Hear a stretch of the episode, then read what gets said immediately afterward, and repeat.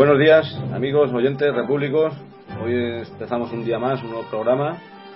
Hoy es martes 20 de mayo de 2014. Eh, estamos en Somos Agua y estamos acompañados hoy de Manu Ramos. ¿Qué tal?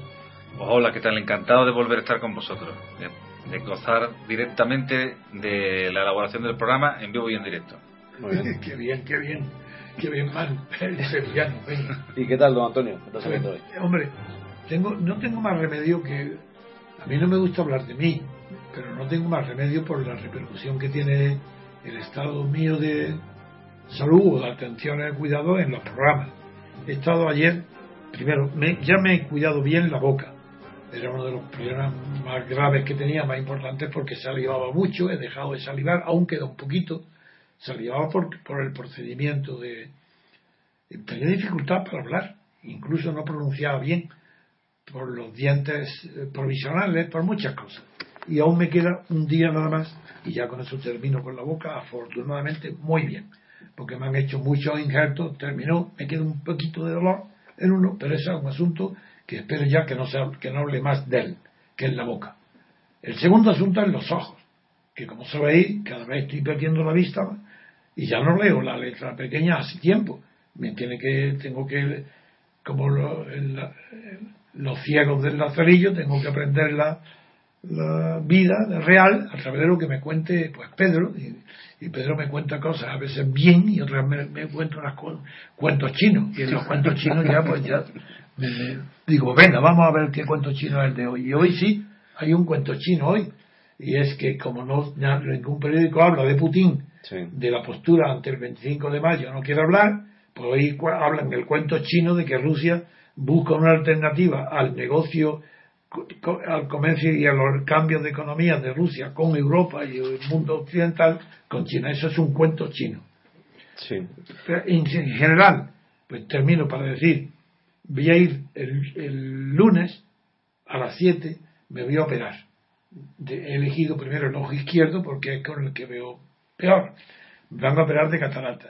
El, el- el cirujano que me va a operar, que es aquí en Madrid, muy prestigioso, Gabriel Simón, el del Instituto de Oftalmología, pues me, da un pronóstico del 90%, no del 100% porque tengo de herencia una córnea pobre, pues de herencia genética, y aunque lo más probable es que, que- que no pase nada, pero no, no se excluye la posibilidad de que tenga que luego hacerme otra operación ya más peligrosa. Pero en fin, yo lo doy. Soy yo ni soy optimista ni pesimista soy lo que soy es realista y me, y me enfrento con todo tipo de realidad. Pero en cambio tiene importancia lo que estoy diciendo porque influyen los programas. Luego ya sabéis que a partir del lunes próximo me voy a pegar primero el ojo izquierdo luego el ojo derecho y no sé en qué condiciones estaré para poder emitir los programas como hasta ahora o si tendré que valerme de Pedro o de Baldo para que lean y que yo no lea, no lo sé. Pero si hay alteraciones pido comprensión y perdón. Per- no, hombre, cuando digo perdón, no me refiero, porque perdón es una palabra muy dura, porque implica una falta moral. Pero de luego, si me muero, yo no voy a pedir perdón. Eso desde luego, porque ¿qué culpa tengo yo? Pues esto es igual, pedir perdón porque no puedo hablar, no, no es verdad. Solo que comprendáis que seáis tolerantes y que me esperéis, que volveré. Eso Pero cuando, pero cuando termine con los ojos, viene lo peor, que es la operación de la pierna. Es así, es así que le temo, pero no por no porque yo tema nada, no temo a nada, ni a ninguna circunstancia de mi vida, ni a la muerte, no temo nada.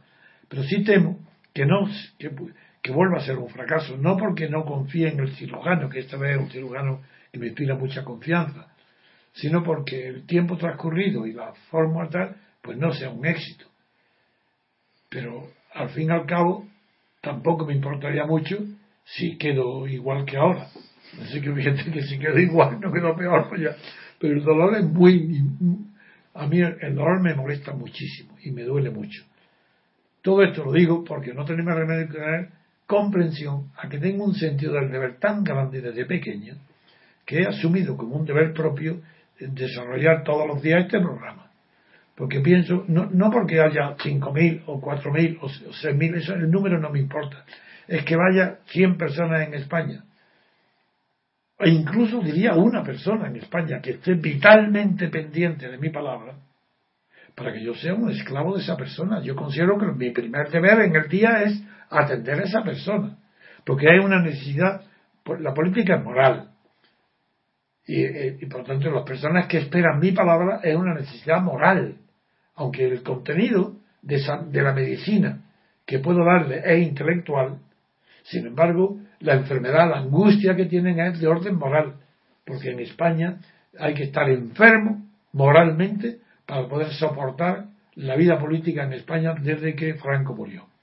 En cambio, se soportaba la vida con Franco, bien, porque había esperanza de que el franquismo terminaría con Franco, aunque era previsible que hubiera una continuación del franquismo por otros medios, pero en fin, no era probable que estando tantos eh, represaliados como el Partido Comunista y los sindicatos obreros, habiendo tantos represalias, era muy, muy, muy difícil que se pudiera renovar el franquismo con la ayuda de los represaliados.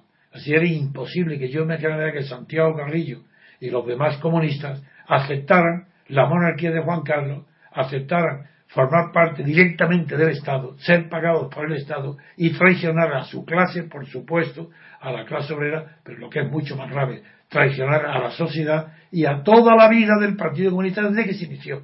Eso sí, me engañó a mí, lo que me engañó no fue Santiago Gorrillo, me engañó el comunismo. No porque yo fuera comunista de ninguna manera, sino porque pensaba que ellos no iban jamás a renunciar a la ruptura pacífica del franquismo, que es por lo que yo fundé la Junta Democrática y la Plata Junta. Vamos a ver. ¿Usted cree que ahora hay menos esperanza de acabar con este régimen? Eso sin duda ninguna. Es que ahora hay muy pocas. Con Franco había la esperanza de que al morir eh, Franco llegara o pudiera llegar o pudiera ser conquistada por el pueblo la libertad política. Ahora las esperanzas son poquísimas, pero poquísimas. Y esas esperanzas dependen de que no surjan Pablo e Iglesias. Eh, esa esperanza surge de que no haya voz, de que no haya Rosa Díaz, de que no haya estúpidos reformistas que se creen que es lo peor, que creen que este sistema es reformable con unas minorías, que se inventen ese cuento chino otra vez de que el bipartidismo quiere la abstención, que por eso hacen, eh, campañas electorales de baja nivel, de baja abstención. Eso no es verdad. Esto, entonces es mentira. Además, es que hay un argumento contra el que no se puede luchar. Y que el que luche contra ese argumento, lo digo ahora, es un sinvergüenza. ¿Cómo se puede participar en un fraude electoral? ¿Acaso el que vota es representado? Quiero decir, ¿acaso el voto permite ser representado por el elegido? No. Entonces es un fraude. Pero como las listas de partido, el que vota, vota a listas de partido. No tiene representante ninguno. No hay nadie que represente al votante, nadie. Y el partido, a la lista de partido, eso es irreemplazable. Cada partido tiene un bolsón de votos en su bolsillo. Antes de nacer la sigla, el Partido Socialista o la derecha del PP, de Franco o de Fraga, da igual. Tienen 10 millones, 9 millones. Hagan, roben, maten, hagan lo que quieran, tendrán sus votos. Y eso, fraude, es intolerable. tanto, aquel que vota a este sistema no tiene vergüenza. Y o mejor dicho, el interés en que su ideología triunfe de derecha o de izquierda es superior a su vergüenza. Así tienen más, están más interesados en que ganen su ideología que en que gane la vergüenza de la moralidad pública. Esto es lo que pienso. Entonces, por eso hoy pido, no, por eso empecé, me diciendo, no pido perdón, porque yo no tengo culpa de nada, ni puedo pedir perdón de que eh, los españoles eh, traicionaran el programa de la Junta Democrática al que apoyaron todos los partidos. Yo por eso no puedo pedir perdón. Lo que pido es paciencia de que esperen que yo me recupere de la vista y luego, después de la vista, volveremos a hablar y sobre todo luego en, el hospital cuando me opere de la pierna, no sé qué vamos a hacer, porque yo tendré que estar en el hospital una semana seguro. Y luego el dolor es tan grande que yo dudo mucho por la experiencia que tengo de que tenga capacidad. Lo voy a intentar. No sé si en mi habitación podréis vosotros subir, en vez de tener enfermera, tengo ayudantes técnicos de con comunicaciones. Tengo a los Manu, tengo a Baldo, tengo a ti, y lo instalaron allí al lado de mi habitación. Nada, y ahí tumbado, y si me duele, decirme, pues, jódete. Perdón por la broma. Eh, quiero decir que ante la situación que me encuentro, mi defensa es el humor. Y el humor es la gran compañero de los momentos de crisis.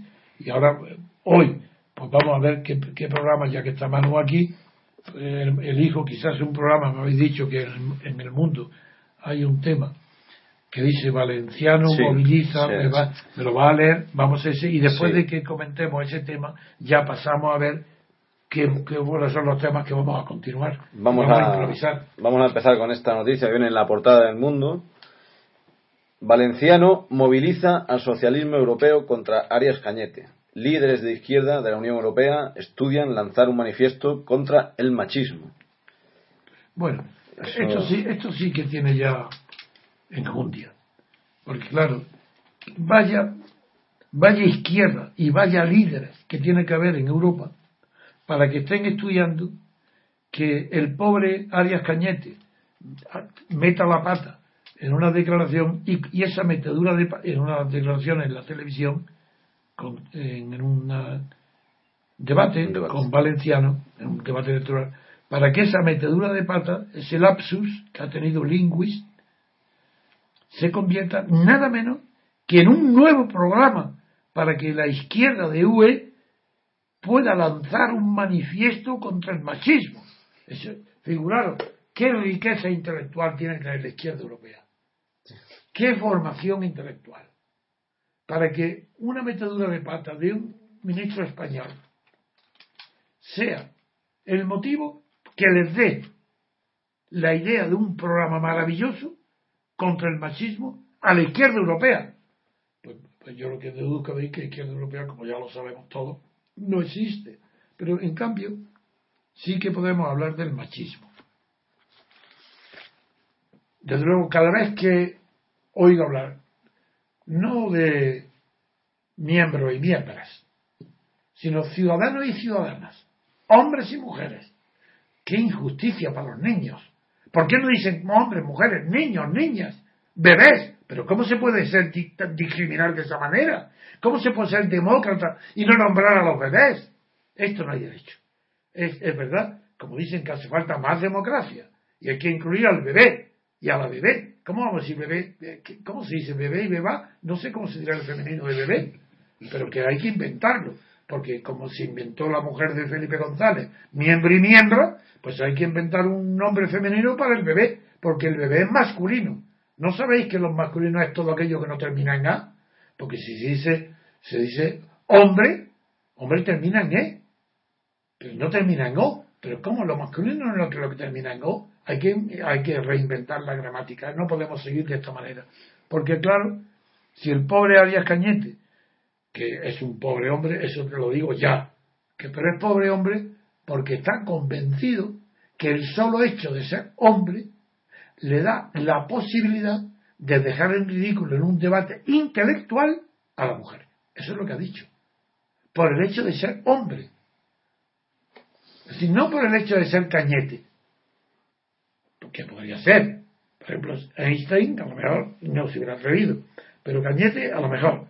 Pero ahora que por, por el hecho de ser cañete, que es un diminutivo de caño, cuidado, ¿eh? Que es que hay que tener cuidado, que es que cañete es un, es un caño pequeñito. Pues un caño pequeñito provoca nada menos que un manifiesto de toda la izquierda europea. Esa es España, ese es el ridículo espantoso que yo me, me, me muero de ganas todos los días de tomarle el pelo, reírme, insultarlo, reírme porque es, es que es verdaderamente triste, lamentable, y quien sufre las consecuencias de todo esto, ¿quién es? Pues que los que llegan a los gobiernos son pobres hombres como Cañete. O como Rajoy, ¿qué creéis? ¿Que Rajoy es mejor que Cañete? Pues si son lo mismo. Pero sigamos entonces ahora con esto de que Valenciano moviliza. Bueno, pues yo creo que Para comentario me basta porque vamos a hacer más comentarios. Y hay uno que me está Sí. sonando mucho, mucho, que el del... Como sabe, como sabe, estamos en campaña y, y nos, nos llama la atención que, que una de las frases, una de Aunque las- antes de eso no, me- no estaría de más que hicieran un comentario de las cosas que pasan en España, que no es que una madre mate a, la, a, a una política que ocupa todos los puestos de mando de la ciudad de León, porque no se ha portado bien con su hija, no sé, que no, no, no, hay cosas más graves que eso, que son propios de las películas que veíamos de Berlanga y de, del cine negro, que es este negocio de cadáveres que hemos descubierto en el Vamos a verlo, venga, a ver qué vamos a pasar el negocio de cadáveres y luego vamos a las elecciones europeas. Sí, pues en la portada del mundo también viene esta noticia que podemos leer, Anatomía de la Complutense, que se refiere al Departamento de Anatomía de la, de la Universidad Complutense, alquila los cadáveres a 750 euros Pero esto el otra, fin de es semana. otra noticia distinta de Sí, la sí, anterior. distinta, no es que está alquilando, el cadáver de de, alguien- De Cañete, ¿no? De Cañete, no, no, no, no. Son noticias distintas. Bien, bueno, Sí, sí. vamos, tranquilidad.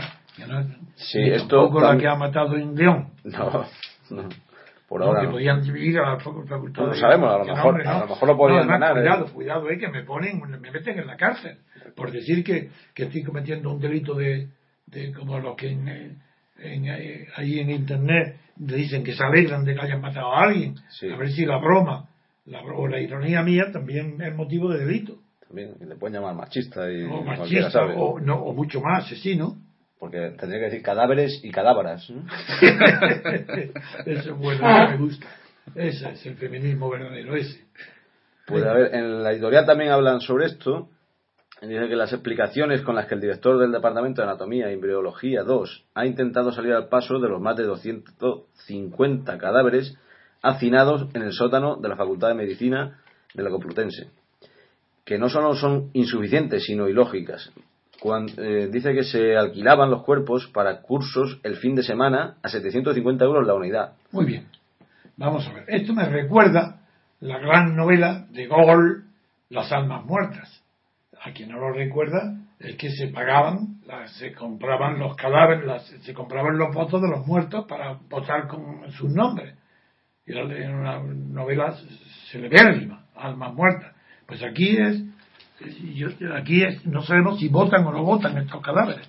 Lo que sí sabemos es que por 750 el, el departamento de la universidad hace el negocio.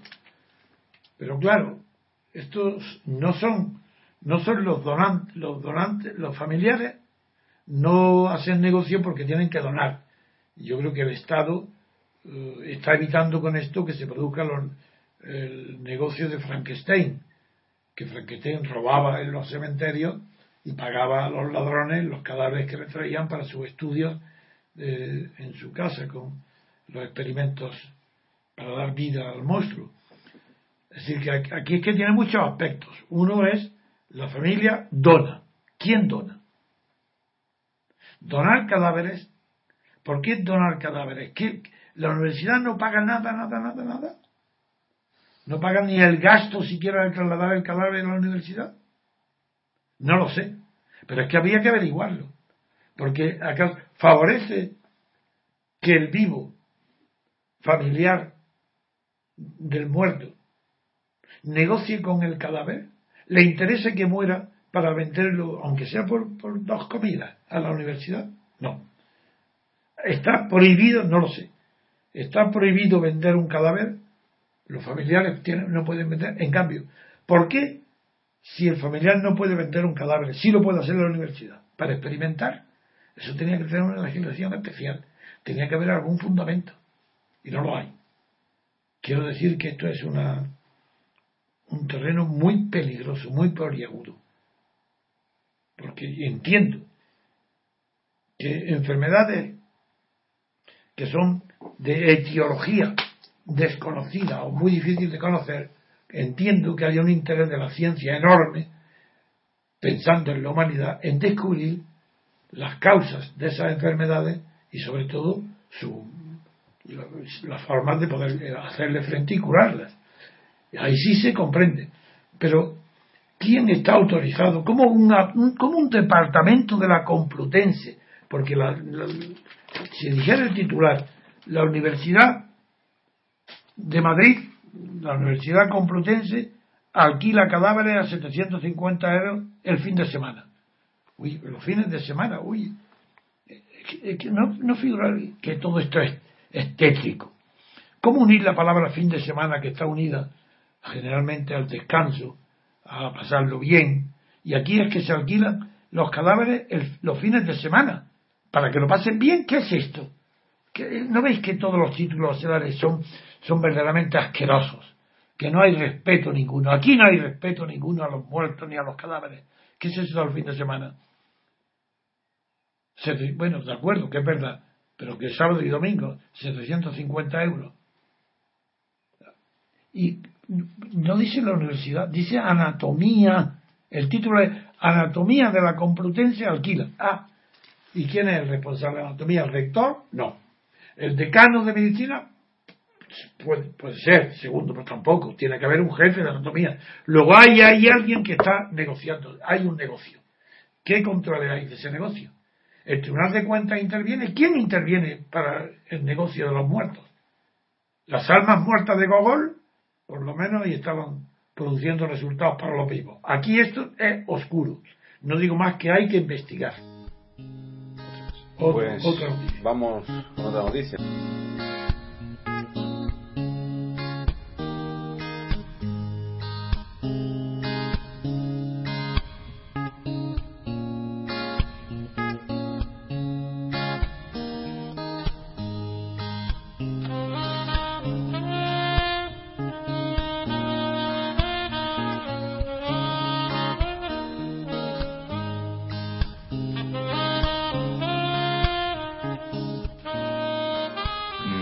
Bien, don Antonio. Yo quería eh, sacar a colación o traer a colación una noticia que publica El País en la sección de España, eh, que dice como que tiene como titular E.H. Bildu interrumpe un acto del príncipe para reclamar el derecho a decidir.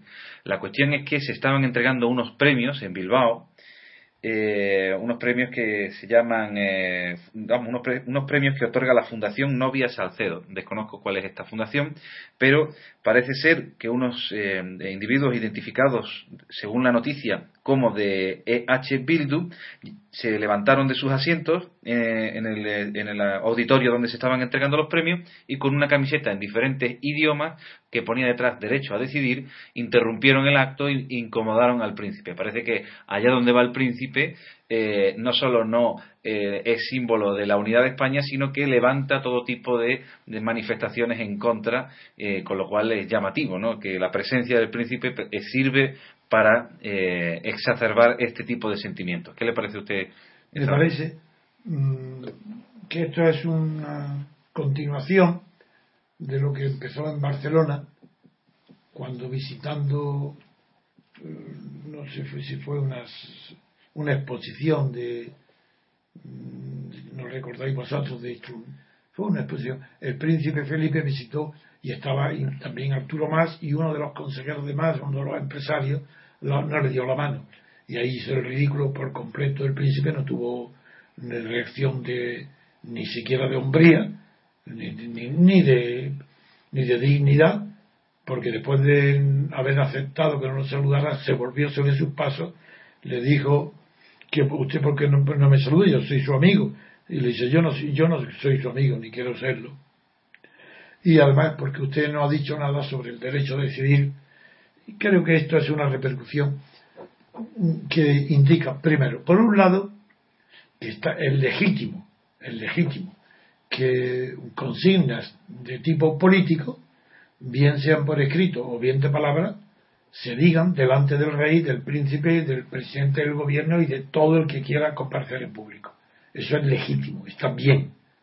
Segundo, mm, para el príncipe está muy mal que no sepa responder ni comportarse ante tales actitudes en Barcelona, que, aquí supongo que, que, se habrá callado ya y ha aprendido que lo mejor es callarse y no, hacer como quien, quien no oye.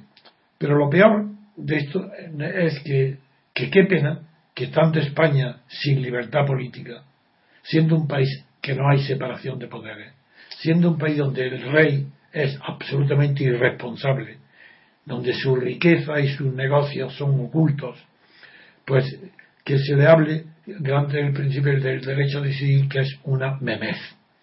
Porque derecho a decidir no existe en ninguna parte del mundo, en el sentido en que se emplea ello.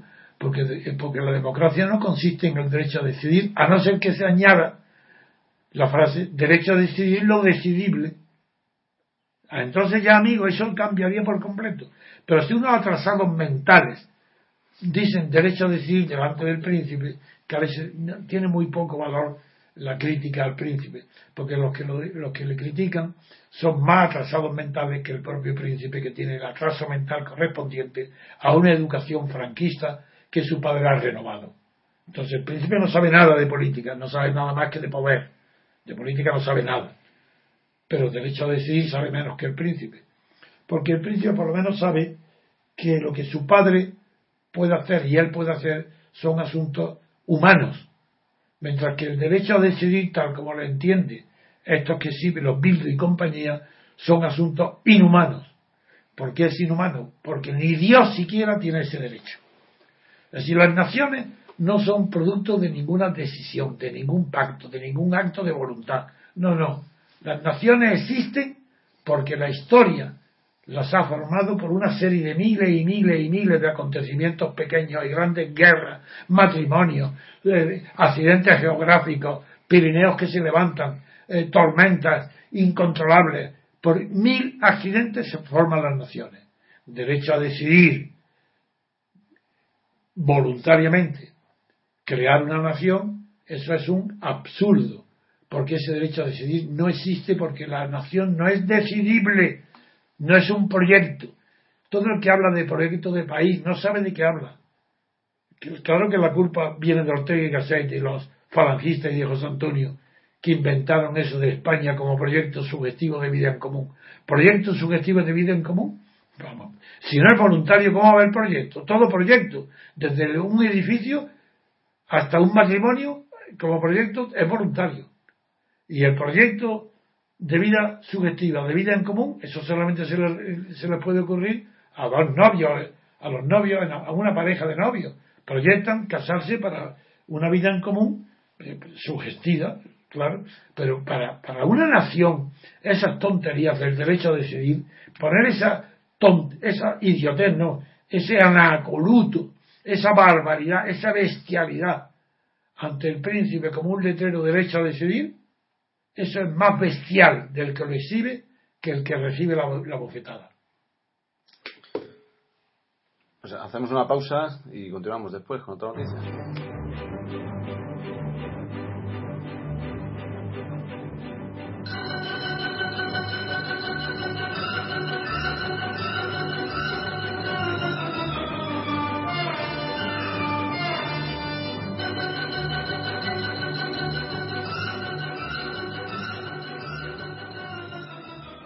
También eh, tenemos eh, un análisis en el mundo de algunos partidos. Eh, en concreto nos estamos centrando en el análisis que hacen de Podemos.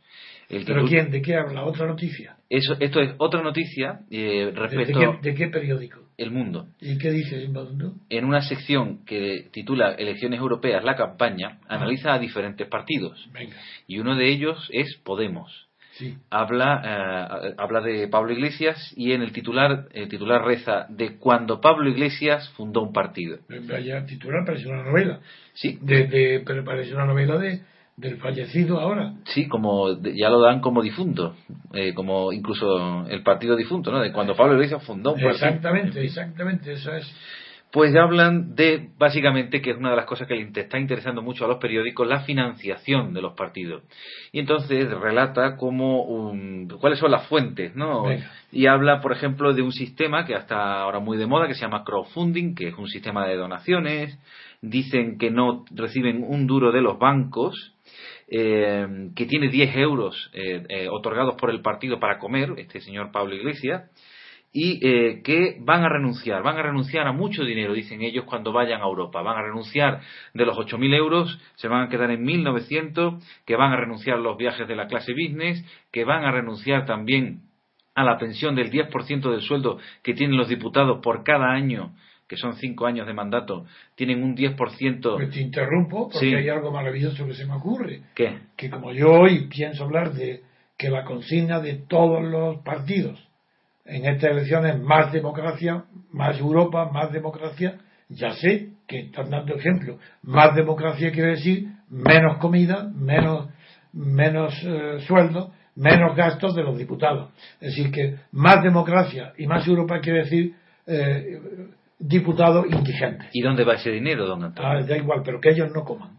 El diputado lo principal es que, gasten en comer 10 euros al día. El, dinero es lo que sea, pero que el diputado se muera de hambre. Eso es más democracia. Porque nos están dando ejemplo estos minoritarios, que los que hablan de más democracia dan ejemplo, yo no quiero dinero, lo doy todo al partido, yo como con 10 euros como al día. Comerá mal, pero come, claro. Venga. La cuestión es que eh, el, análisis que hace Pablo Iglesias y su partido de precisamente eh, cómo, dan, cómo dar ejemplo es ganar menos dinero, ser, ser eh, más austero, o no sé si la palabra es austeridad, porque no, creo que sea una palabra que a ellos les guste, pero la, pregunta es dónde va todo ese dinero, porque sabemos perfectamente que las dietas... ¿Dónde va todo el dinero que ellos ahorran? Que, ellos, no gastan. Que ellos ahorran, efectivamente. Que ellos no gastan. Lo va a su partido. Efectivamente. Pues ya está. Y entonces, si va al partido, ¿qué, les paga. ¿qué clase de ahorro se está haciendo en realidad? hombre, que en vez de, cobrar, de comer por 15 euros, pues come por 10. Pero ¿quién fiscaliza cómo se gasta después el dinero de los partidos? Si vemos después... El mismo. Como es el jefe del partido, él mismo designa a quien lo controla.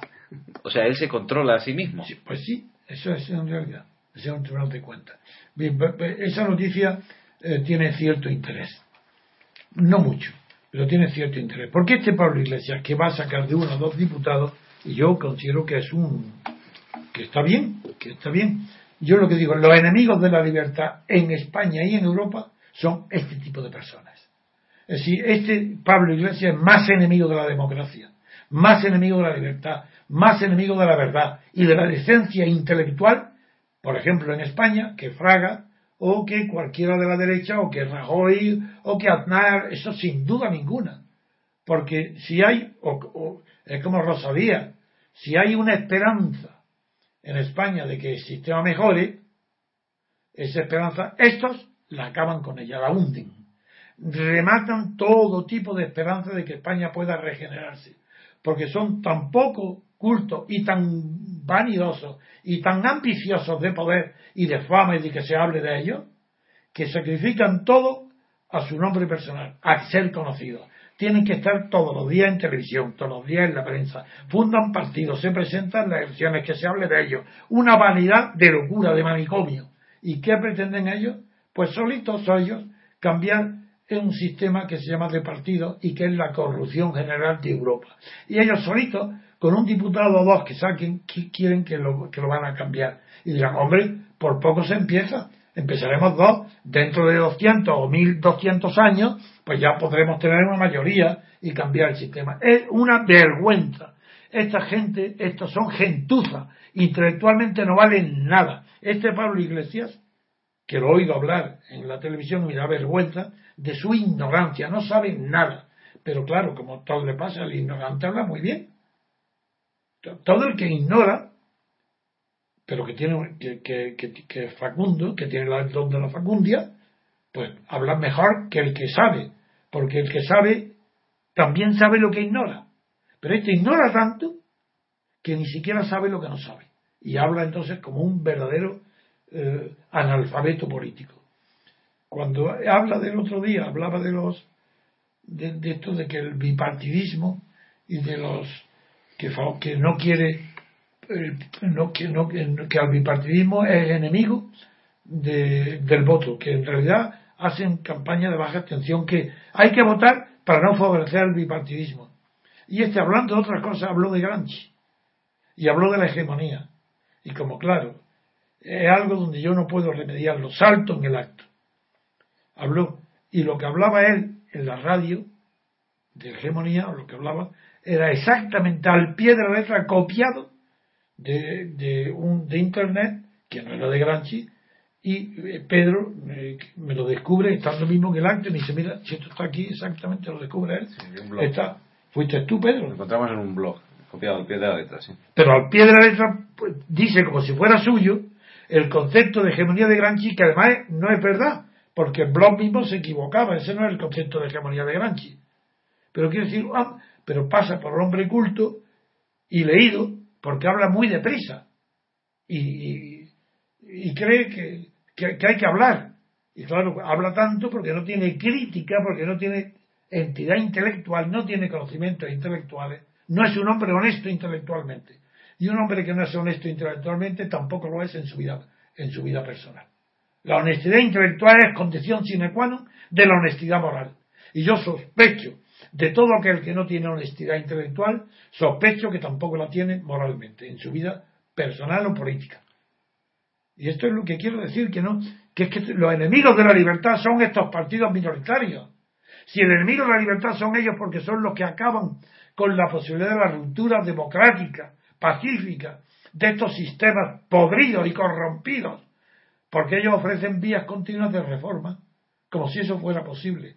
Citarme, vosotros, leídos, cultos, un solo ejemplo en la historia donde un partido reformista pequeño haya cambiado el sistema un solo ejemplo y yo me callaría para siempre. Ni una sola vez. ¿Y creéis que antes de vosotros no ha habido experiencias de partidos reformistas que empiezan con dos personas que se creen que pueden cambiar el mundo? Bueno, es que no hay excepción, es que cada sistema no democrático produce cada generación, y se cuentan las generaciones culturales por cada 15 años, un, por lo menos 12 individuo 12 experiencias de partidos reformistas. Cada 15 años no fallan. Y decirme uno que te triunfe. ¿Quién? ¿El PP? ¿Alianza? ¿Pero qué dice? Eso es el franquismo. ¿Qué PP? Si eso es el neofranquismo. El PSOE. ¿Pero qué es el PSOE? Si eso es la falange. Si el PSOE son los falangistas. Si son los mismos. ¿Qué pasa? Izquierda Unida. Pero esos son los partidos comunistas. Si son los mismos. Esos no han tenido que fundar nada. Han heredado con la sigla y con el franquismo que estaba en el poder, hicieron el pacto del consenso en virtud del cual se montaron al carro del Estado con un sueldo del Estado los Pablo Iglesias de turno. La mala suerte de Pablo Iglesias es que no le coincidió estar en el puesto donde estuvo Santiago Garrillo. Entonces estaría como Santiago Garrillo. Yo estoy, pensando ahora en los, españoles que aún confían y votan en este tipo de partidos que podríamos llamar regeneracionistas, que cuando vean que una vez más, porque cuando lleguen al poder volverán a corromperse y por mínimo que alcancen poder empiezan a tener corrupción dentro de los partidos, eh, ¿a dónde puede desembocar, en dónde puede desembocar esa frustración de los españoles que, ilusos, depositan el voto y creen que esta gente va a cambiar algo, don Antonio. No, eso. Pero es que duran muy poco. Es que duran, esos partidos pequeños duran poquísimo. Y la ilusión de los españoles es permanente porque casi todos los pueblos mediterráneos viven de ilusión. Y eh, eso lo analiza muy bien Santayana. Una cosa es la, ilusión del iluso, que es lo de los españoles, y otra cosa es la ilusión de perseguir ideales grandes. Y la, ilusión del iluso es el que vota como iluso a estos partidos reformistas que no tienen de, de, ilusos nada porque ellos van a, sacar un sueldo, a vivir. Eso no, no es nada.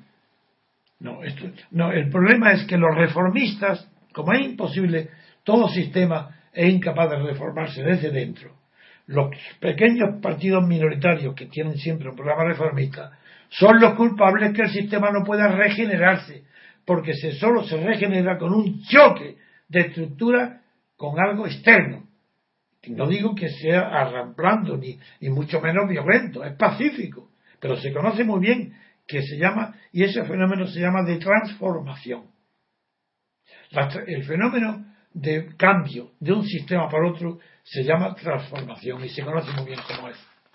Unos elementos se asimilan en otros pero hay un elemento de ruptura que impide que el poder esté representado por lo mismo de antes. Es porque entonces no ha habido cambio ni puede haberlo. Una monarquía no puede cambiarse. Es imposible. Una república sí puede cambiarse, pero con una ruptura.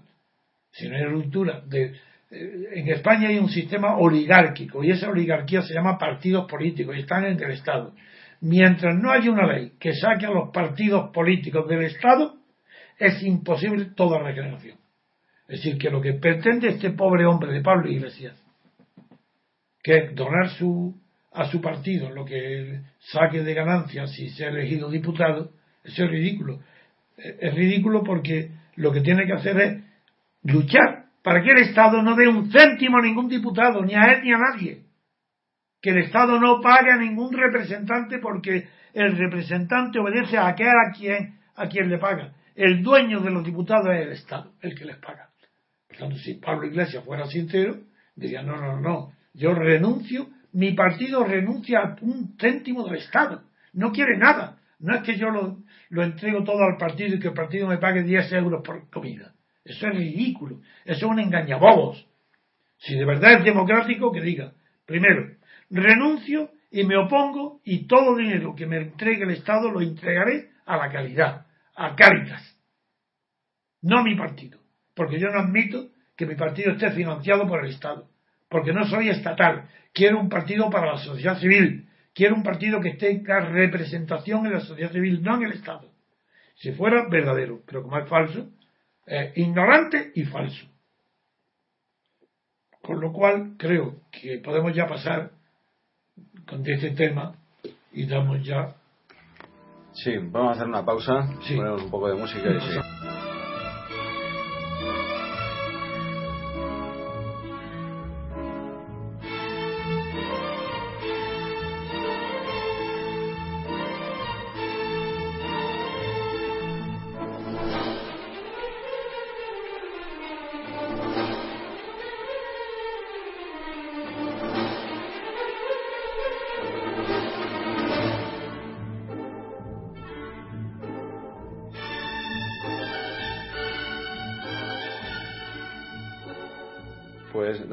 No, no hemos visto más noticias que, pueden ser de interés para hoy, eh, vamos a, comentar, como sabe que estamos en campaña, vamos a, hablar, esto nos ha llamado la atención, que el, mayor, el más repetido por la mayoría de los partidos, sobre todo los, grandes y bueno, prácticamente todos, es ese de más democracia, más democracia, más Europa. Y no entendemos muy bien qué quiere decir eso. Muy bien. Sí, el tema me atrae, me gusta. Más democracia esa sola palabra indica que el que diga más democracia no sabe de qué está hablando. Porque para decir más democracia tiene que referirse exclusivamente a un concepto muy limitado y muy restringido de la democracia que se llama democracia material o democracia social, que tiene muy poco que ver con la democracia formal o política. Si no está hablando de política, está hablando de socialismo. Más democracia, más socialismo, eso significa. Más democracia, más igualdad. Eso es lo que significa. Más democracia, más estado de bienestar. Eso significa. Más democracia, más gasto del Estado. Eso significa. Luego, más democracia, que lo diga la derecha eso. Y que lo diga la derecha simulando que es de izquierda. Si todos los partidos, incluso el comunista y Izquierda Unida, todos los que están en Europa son de derechas, ¿Es que acaso hay algún partido en Europa que proceda de la libertad? Pero no os dais cuenta, mis amigos, mis oyentes, que salvo el Reino Unido queda aparte, porque conservó la libertad que tenía, y salvo Francia, donde De Gaulle, una sola persona, salvó la dignidad de todo un pueblo que se entregó con Petén al fascismo y al nazismo, salvo esas dos excepciones, toda Europa entera fue incapaz de conquistar la libertad política. ¿Qué libertad tiene? ¿De qué nos habla? España tampoco, por supuesto, la ha conquistado. Entonces, ¿por qué hablan tanto de libertad si no es de ellos? La libertad que tiene Europa es la libertad americana de los Estados Unidos, que vencieron ellos, sí, a Hitler, a Mussolini, pero no a Franco. Porque esos mismos apoyaron Eisenhower apoyó a Franco. El Vaticano y Eisenhower fueron responsables de la duración de Franco más allá de los límites que permitía el estado de los tiempos de aquella época.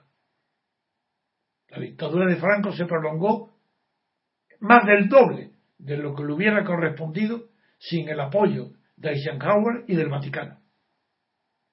Pero ahora, ¿qué libertad tienen? Ninguna. ¿Por qué hablan de más democracia? Si no saben lo que es la libertad, si la democracia y la libertad son inseparables, pero la democracia política, amigos. Cuando dicen más democracia, ¿se refieren a más democracia política? No. ¿Se refieren a que la representación tiene que ser auténtica? No. ¿Se refieren a que tiene que haber separación de poderes? No. ¿A qué se refieren? Pues al feminismo. Por lo visto, ¿no veis que, no veis que, que ni siquiera le vale eh, es decir más democracia significa más viajes del incenso, o como se llame, los, gastos para, para ancianos, para que se diviertan. Eso es más democracia. ¿Más democracia? ¿Más gastos sociales en qué? ¿Más sanidad? ¿Más inmigrantes? ¿Más atención al inmigrante? ¿Menos, menos puertas al campo? Así que supriman las vallas de Melilla. Más democracia.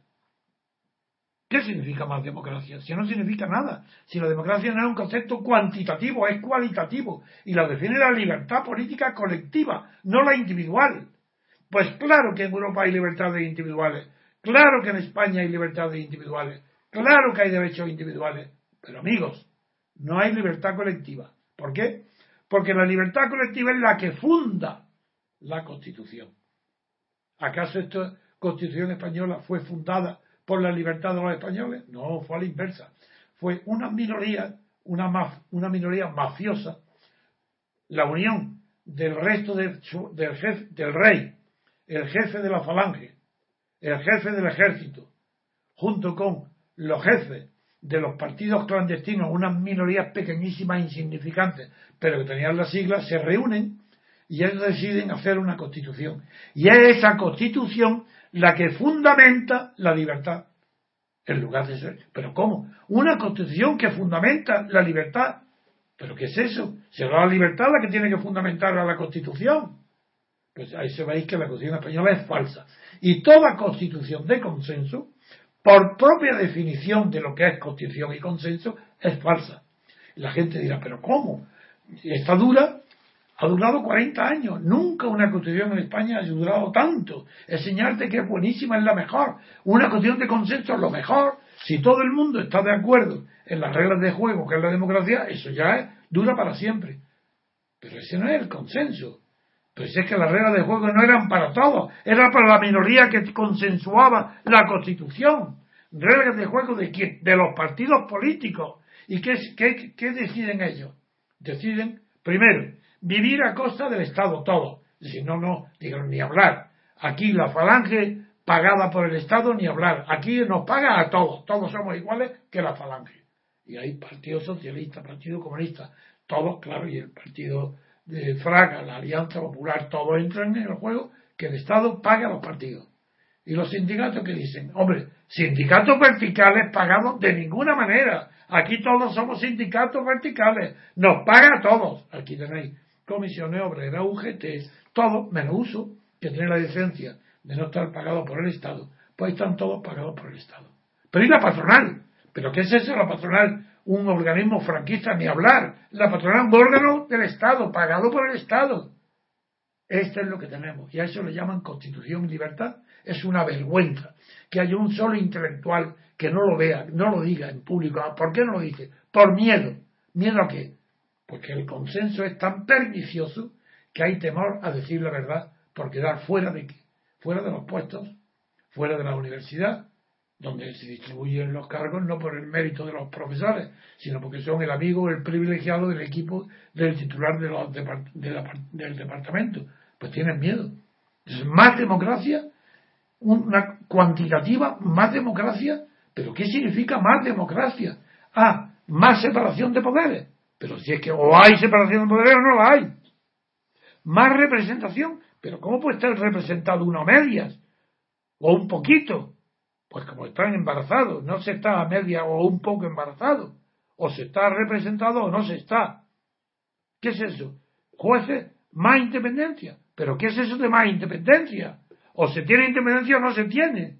Si se tiene, si se pide más independencia, amigos, ahí estáis hundiendo la cabeza, humillando, estáis reconociendo, si le pedís más independencia judicial, reconocéis que no hay independencia judicial. Si estáis pidiendo más libertad, porque no la hay, estáis reconociendo que no hay democracia política. Y si estáis pidiendo más separación de poderes, estáis reconociendo que no hay democracia. Por tanto, es falso. Falso toda la campaña. Más democracia, más. Sí, ahora la novedad. A la, novedad, a que más democracia. Ahora veamos ahora con. ¿Qué pasa con Europa? Ya sabemos que más democracia es mentira, es falso. Porque no es cuantitativa la democracia. Depende de la libertad política y como no la hay. Ahora, ¿qué pasa con Europa? Más Europa. ¿Pero qué es esto? Más de lo mismo. Pero qué horror. El Club de Europa, que es el que decide todo, que la señora Merkel o tal deciden que se cambie la constitución española y en cinco minutos está cambiada. Más Europa. Pero será menos Europa. Pero ¿cómo Europa? ¿Pero qué, qué es Europa? ¿Acaso Europa tiene una entidad? ¿Está definido en alguna parte Europa? ¿Se sabe lo que es? ¿Más Europa? ¿A qué quieren decir? que menos nacionalismo. Pero si es todo lo contrario lo que vemos, si hay un exceso de nacionalismo. Pero si es que por todas partes, ah, ¿qué, decimos? Más Europa y menos catalanes y menos vascos. Ah, venga, de acuerdo. ¿Pero dónde está eso? Si lo que vemos es lo contrario, que los catalanes y los vascos se pelean por ser los más europeístas del mundo. Ayer mismo oí en la televisión, siempre que los catalanes hablan, dicen, nadie hay más europeísta que nosotros. Y por eso queremos separarnos de España. Es que todos son iguales. Y, más Europa. Pues menos nacionalismo. No, no, no. Hay más nacionalismo, más Europa. Entonces, ¿qué es esto de Europa? Ah, pues amigo, más nacionalismo. Y más que, más feminismo. Porque es lo único que se le ocurre para contestarle al pobre de Arias Cañete. Que evidentemente es un machista, eso está clarísimo. Como hay millones de machistas. Que ¿Y qué? Y por eso se reúne, se moviliza el socialismo europeo para poder responder a Cañete. Porque esa es la campaña más Europa. Porque ahora quieren más feminismo. ¿Qué es el feminismo? Feminismo de cuota, hombre. De que va a ser de otra manera.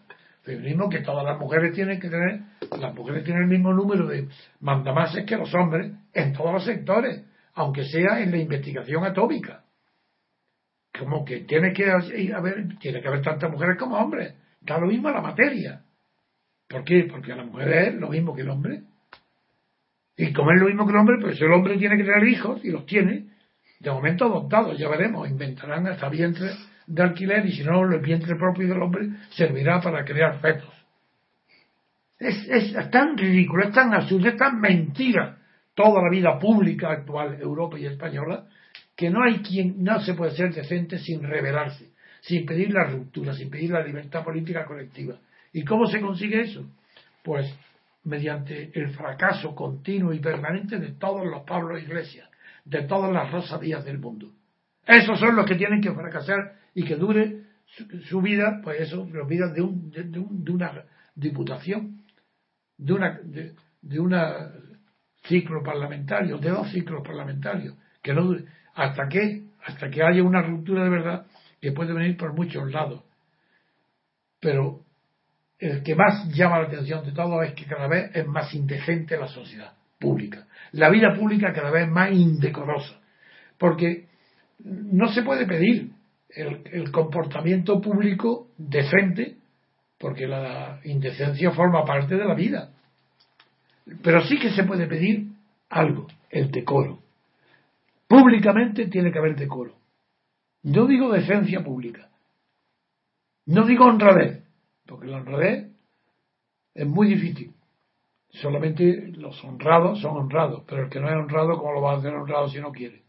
Pero el decoro sí, porque el decoro es una especie de regla de urbanidad.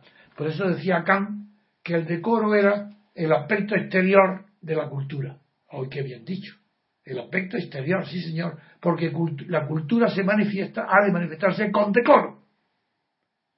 Y el decoro forma parte de esa, no la civilización, la civilización y la cultura son distintas. El, ejemplo más, los dos ejemplos típicos de la cultura, los más fenómenos espirituales más grandes, son la religión y el arte. En cambio, la civilización es la técnica. Y esto no lo comprende, que no lo comprenda Zapatero. Eso es normal. Que invente el diálogo de civilizaciones, eso es normal. Cosa imposible. Porque no puede haber diálogo entre, entre bicicletas y aviones. Que el diálogo es siempre entre culturas. El diálogo entre religiones, entre artistas. Cada generación del arte procura romper o buscar una fórmula pero la civilización, civilización es común, si todo el mundo quiere lo mismo, que el avance tecnológico, si no hay civilización más que a través de la tecnología, si todo lo que vemos mundo civil, ¿qué quiere decir mundo civilizado? Avanzado, ¿en qué? En técnica, en economía. Pero es que no os dais cuenta de cosas tan sencillas que se olvidan. En cambio, culturalmente, la pobreza absoluta. España, sí, desde el aspecto de civilización, pues tiene muy parecida a la europea, claro que todavía hay distinción grande, pero culturalmente España es un fracaso, porque no tiene moralidad. Y la moralidad no define la civilización, define la cultura. En España la inmoralidad triunfa. En otros países también, pero hay decoro, se disimula. En España no se disimula. Incluso se hace alarde, porque antiguamente, antes de que la civilización creara más riqueza, más puestos de trabajo, que eso sí los crea la civilización, es verdad, pero antes de que llegara a España lo que se llama desarrollo económico, era el tiempo que es donde Natalio Rivas le editaban colocan a todos. Bien, pues en ese mundo, tanto España, Italia como Grecia, en todos los países mediterráneos, la característica principal de esos pueblos era la envidia, que hoy, hay menos que entonces. La envidia en tiempos de nuestros padres, nuestros abuelos y bisabuelos era infinitamente mayor que la que hay hoy. Y era natural, porque es que la competencia no podía, la competencia entre las familias no podía eh, tener a su alcance otro medio para lograr que los hijos pudieran eh, tener puestos, vivir, que colocándolo en el Estado. ¿En puestos de qué? Pues de cartero, de telégrafo, de los puestos del Estado, de marmolillo en las carreteras. De... Y esto es lo que se le pedía a Natalio Rivas, colocan a todos, era el Estado, porque era producto de la envidia. La envidia no triunfa sobre la competencia más que a través de eso, de la difamación. La difamación en España era, y en Italia y en Grecia, era necesaria. Sin difamación, la envidia no triunfa. Para que el envidioso tiene que difamar y quien difama es la familia, generalmente los padres o madres, sobre todo las madres, yo no hablo de ahora, hablo de hace 100, 100 años, 50 años. Para colocar a sus hijos tenían que crear mala fama a los competidores. Eso se, se va disminuyendo y se disminuye ese vicio por medio de la civilización es decir, con el desarrollo económico, con la multiplicación del número de empleos en la sociedad. Pero amigos, llega la gran novedad de la guerra mundial y se inventa el estado de partido, con lo cual se crea otra vez el foco que antiguamente producía la envidia. Hoy, si la gran colocación hoy está en el Estado, como no hay puestos para todos, pues ya tiene otra vez la difamación, la envidia y la maldad como motor del, movimiento social que, que produce la selección de los peores, de los más sinvergüenzas, al Estado. Esa es la selección natural de la maldad que ha sustituido a la envidia. ¿Por qué? Porque hoy la colocación está en ser funcionario del Estado, como en los antiguos momentos, como en los antiguos tiempos de nuestros abuelos, lo mismo. ¿Por qué? Porque los partidos son estatales, porque se ha metido el foco de la maldad dentro de la médula de la propia existencia de la sociedad. Los partidos estatales es un escándalo de corrupción. Y que un Estado pague a los partidos es absolutamente eh, despreciable para el contribuyente. El contribuyente que tolera que sus tributos, siendo un aristócrata riquísimo y del ultraconservador y de derechas, y que consiente que sus tributos vayan a pagarle al Partido Comunista, ese hombre ese aristócrata no tiene honor, no tiene sentido de la vergüenza, no tiene dignidad. ¿Por qué tolera que sus impuestos paguen a los partidos políticos? Si él quiere pagar, que pague el suyo. Allá él. Bueno, pues eso es lo que pasa hoy con el estado del partido, que se ha retornado a los tiempos donde la envidia, solamente la envidia, era la fuente de la colocación de los hijos de la familia pobre o media, de la familia media. Y esta es la reflexión más importante que puedo hacer en la campaña europea, que es decir, más democracia, más Europa, esas son palabras pronunciadas por la envidia. La envidia, envidia del Estado, envidia del funcionario. Más democracia, ¿qué quiere decir? Más puestos de trabajo en el Estado. Pero eso es lo que quiere decir. Más funcionarios. ¿Más democracia de qué? Más estado de bienestar. Más funcionarios en el Estado. Eso es como antes, como la envidia, colocando a los hijos en el Estado de cartero o de correo. Todo lo que es más democracia, todo lo que es más, más, y, en cambio menos libertad, se traduce en menos libertad. Donde hay, si queréis, por mucha más democracia, menos libertad. Más Europa, más Europa, menos España, menos Francia, menos Grecia. ¿Qué es esto? ¿Acaso Estados Unidos dice más Estados Unidos, menos Texas? Pero si es lo contrario. Si es que cuanto más Francia, más Alemania, más España, esa será Europa. No más Europa a costa de qué? ¿A costa de qué? De quitar fuerza a las naciones históricas que la han forjado. Si esto es ridículo. Esto es para engañar a niños. O a sinvergüenza que es la clase política actual. Yo, yo no sé si es suficiente, pero yo hoy lo que quiero, mi mensaje de hoy es que quien dice más Europa y quien dice hoy más democracia, no, perdón, sí, sí, más Europa, más democracia, ni sabe lo que puede ser Europa, ni sabe lo que puede ser la democracia, porque ni es europeo ni demócrata. Muy bien, pues yo creo que ya llevamos una hora, vamos a dejarlo aquí por hoy. Muchas gracias a, Manu. Muchas gracias a Antonio y a todos los que nos escuchan y hasta el próximo Bueno.